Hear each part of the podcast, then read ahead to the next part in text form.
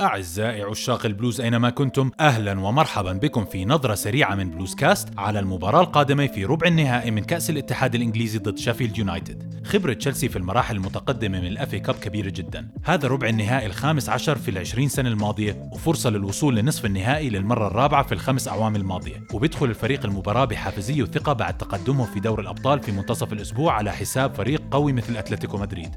This is the most important by the attitude of the players, their capability to play on on an intensity level. By impressed by their approach to training and to games. So we never thought about what is possible, where is the limit.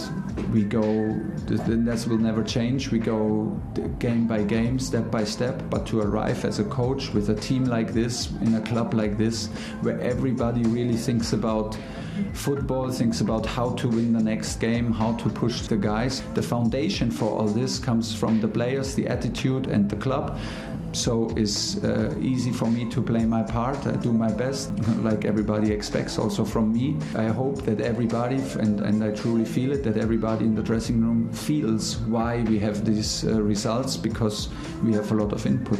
فمع إنه تحدي شيفيلد ممكن يكون على الورق أسهل إلا إنه ممكن أي شيء يصير في مباراة واحدة. وبالنسبة لشيفيلد هذا ثاني ربع نهائي على التوالي لكن بدخلوه بدون مدربهم كريس وايلدر اللي وصلهم لهاي المرحلة قبل ما تم استبداله بسبب وضع الفريق البائس في الدوري. وبما إنهم شبه مؤكدين للهبوط كأس الاتحاد بمثل آخر فرصة لهم إنهم ينهوا الموسم بشكل إيجابي نسبيا. فبالرغم من انعدام الثقة إلا إنهم أكيد راح يكونوا متحفزين لهذه المباراة. لازم إحنا نبطل نتوقع تشكيلات توخل لكن ما راح نفوت فرصة إن نتكهن بقراراته من باب المتعة خاصة بعد ما شفنا منه محاولة في التنويع بالمنظومة ضد ليدز. فهل ممكن شيفيلد يكون فريق مناسب أكثر من ليدز لاستكشاف شكل آخر للفريق؟ وهل قدوم استراحة المباريات الدولية بيأثر على قراراته؟